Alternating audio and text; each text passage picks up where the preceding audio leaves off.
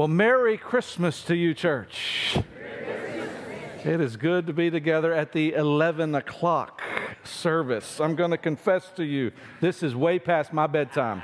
All right, so y'all pray for me. All right, no, we're going to be good. It's going to be awesome.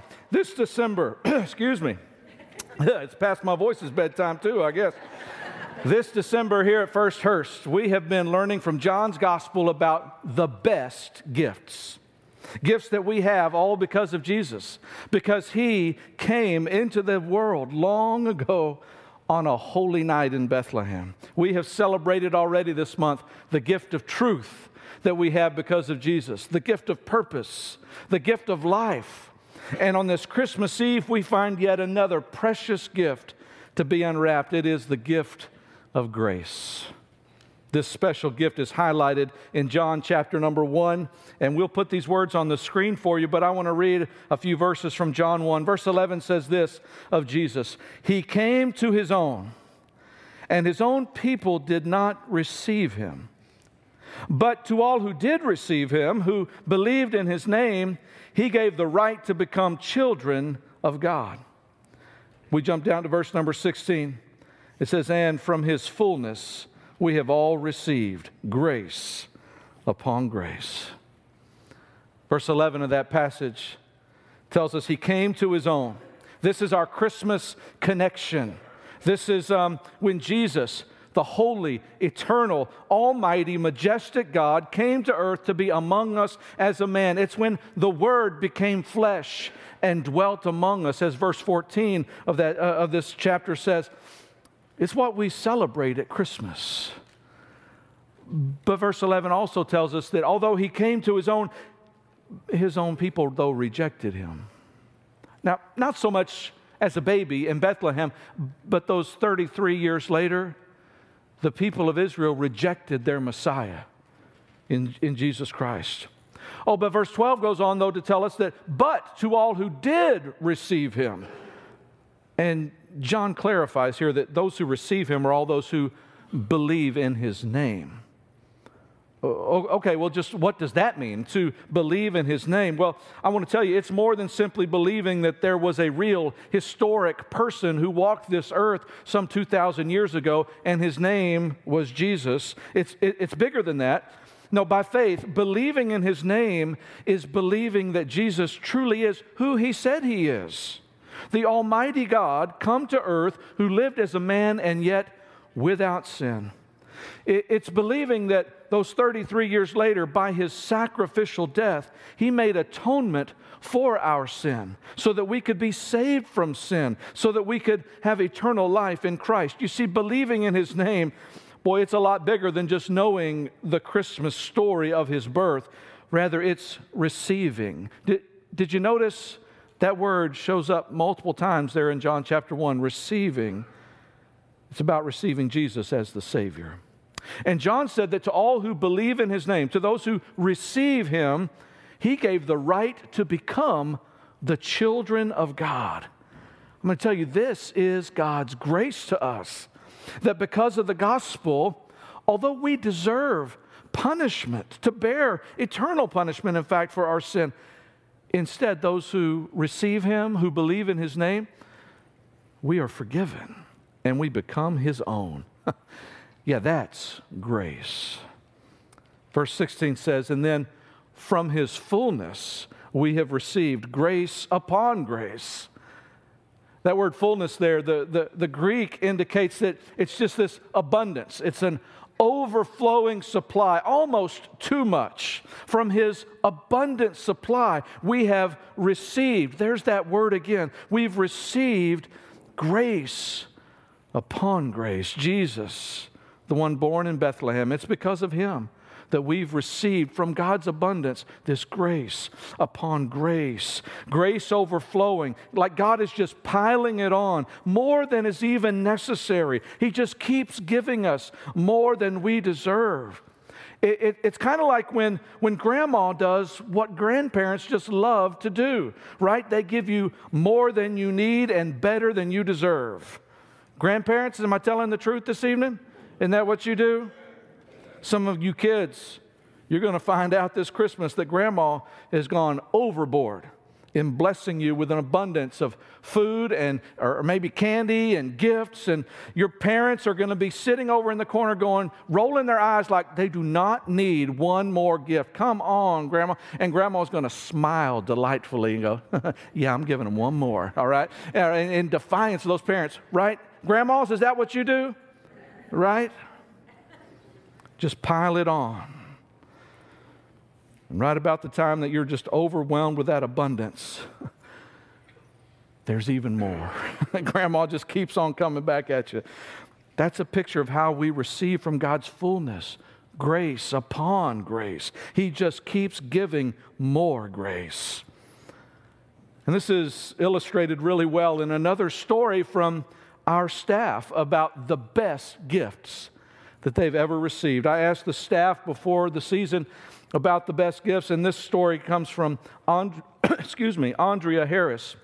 Now, Andrea serves as our director of preschool discipleship here at the Norwood campus, and she shared with me this beautiful story of how God's grace was poured out on her family. It was from 5 years ago, Christmas 2017. And right there in the aftermath of opening all the gifts, everyone is still kind of catching their breath from Christmas morning. Grandma asked 5-year-old Ben a familiar Christmas question. Now, Ben, did you get everything you wanted for Christmas this year? And 5-year-old Ben said something like, well, mostly. But I really wanted a little brother or sister. Oh, because now there are 3 boys in the Harris household already, right? And I guess 3 is just not quite enough for Ben. I don't know. Now, I can tell you in my own family, there are 3 brothers. There's 3 of us. And boy, my mom had her hands full and then some with the 3 of us. Kind of like Mark's mama probably had her hands full with the 3 of them, right? Well, I'm sure about this point, Andrea's thinking, whoa, whoa, whoa. Hang on there, buddy. What are you talking about? I got 3 of you to keep up with already. But she was kind of like Mary at this point. She treasured all these things in her heart, right? She's pondering these things in her heart like, I don't know what's going on here. She let the conversation continue. The other boys started to chime in. Right there, it's Christmas morning. And Will, who was 12 at the time, said, all right, well, you know, we're going to have to go the adoption route this time, all right? That's the only way we can make it happen. And then Chris is 8 years old, and he says, it's got to be a boy. I mean, girls are just too much drama, all right? We don't want that. And so collectively, right there, the 3 Harris boys on Christmas morning, they're surrounded by this pile of toys and gifts, but they decided that very morning the family needs to adopt a boy. And so Andrea, this is where she stopped pondering these things in her heart. She spoke up and said, whoa, y'all just hang on a minute. You're going to have to talk to God about this because I'm out. Like, that's not on my list, all right? Well, not only did she have her hands full with 3 boys, but Andrea and Thomas, they had already walked through the pain, the struggle, and the heartache of failed adoption several years earlier. Well, apparently those boys did talk to God like their mama encouraged them to do, and he got real involved real quick. Watch this. 2 weeks later, it was a Sunday afternoon, completely out of the blue, they got a call from the Social Services Division of the Eastern Cherokee Tribe in North Carolina. This is the tribe from which Thomas's family very proudly hails. Thomas had a 1-year-old cousin on the reservation in desperate need of placement with a family. And so Thomas and Andrea, in that moment, they together sensed the leadership of God's Spirit to look into how they could help and get involved. And it launched this whirlwind string of events that are just laced with God's great grace. Thomas happened to be off the next day. And so he and Andrea, they went to the appropriate office in Tarrant County to do this extensive or initiate this extensive background check. They could do the background check and paperwork in Tarrant County and have it transferred over to the tribe in North Carolina. They were told it'll take 4 to 6 weeks for that to happen. And yet they walked out of the building that day with all the paperwork that they needed in hand.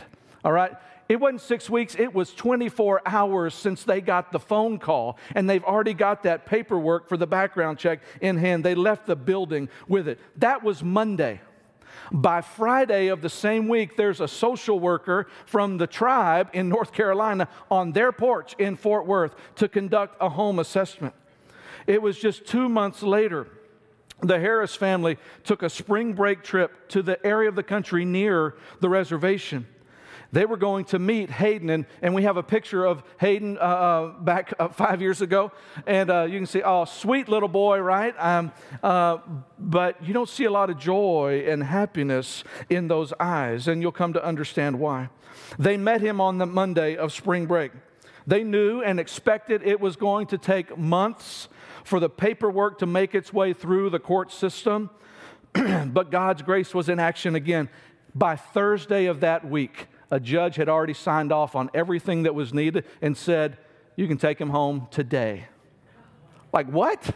They came across country to meet Hayden, and yet they're taking him home. That just doesn't happen. But God was pouring out His grace on Hayden to provide him with the family that he needs.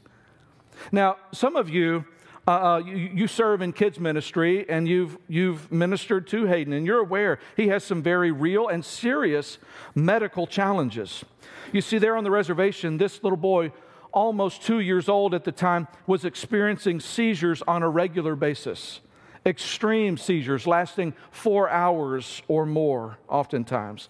There was no neurologist on the reservation, and so on a weekly basis, this little boy was being life-flighted to the nearest hospital on a weekly basis as these extreme seizures were happening.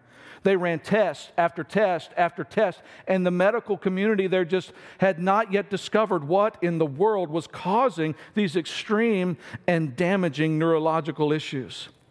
And so when the Harris family went cross-country to meet this boy, they knew they were signing up for a big challenge in front of them. Hayden's almost 2 years old at the time with debilitating medical needs, several developmental delays and challenges, but that didn't stop them. Because you see, God's grace was at work in their hearts. God's grace was at work in Hayden's life. And if that were the end of the story already, we could say, man, what a beautiful picture of God's grace to Hayden. How He worked behind the scenes to give Hayden the right to become part of the Harris family. But guys, the story of grace does not end there. You see, with Hayden now in their home, of course, they contacted Cook Children's right away. First step, they got the first available appointment. It was with a nurse practitioner.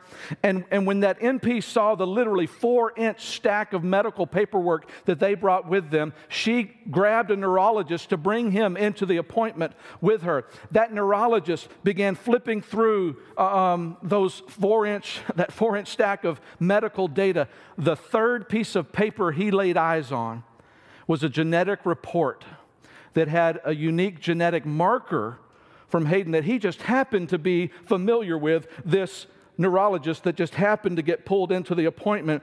And right away, he recognized Hayden has something called Dravet syndrome. It's an extremely rare genetic condition that's what was causing these seizures. Are you tracking with me to this point? Within minutes of their first appointment, they already have a diagnosis for exactly what's going on in this little boy, what's been happening for almost 2 years that no one was able to figure out. You want to talk about God's grace, but it gets even better. You see, the head of Cook's pediatric neurology department just happens to be the world's leading expert in Dravet syndrome.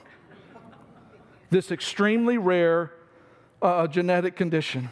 This doctor literally has patients from around the world who come to Fort Worth, Texas to be treated by him. And now, almost immediately after the Harrises brought Hayden into their home, the foremost expert in the world for this extreme rare condition that no one even knew that he had is right down the road in Fort Worth and is Hayden's doctor today. And that opened the door for Hayden to get the right medications, even participate in cutting-edge clinical trials to treat this disease. God's grace brought Hayden into the Harris home. But it was more than grace. It was grace upon grace. God was just piling it on.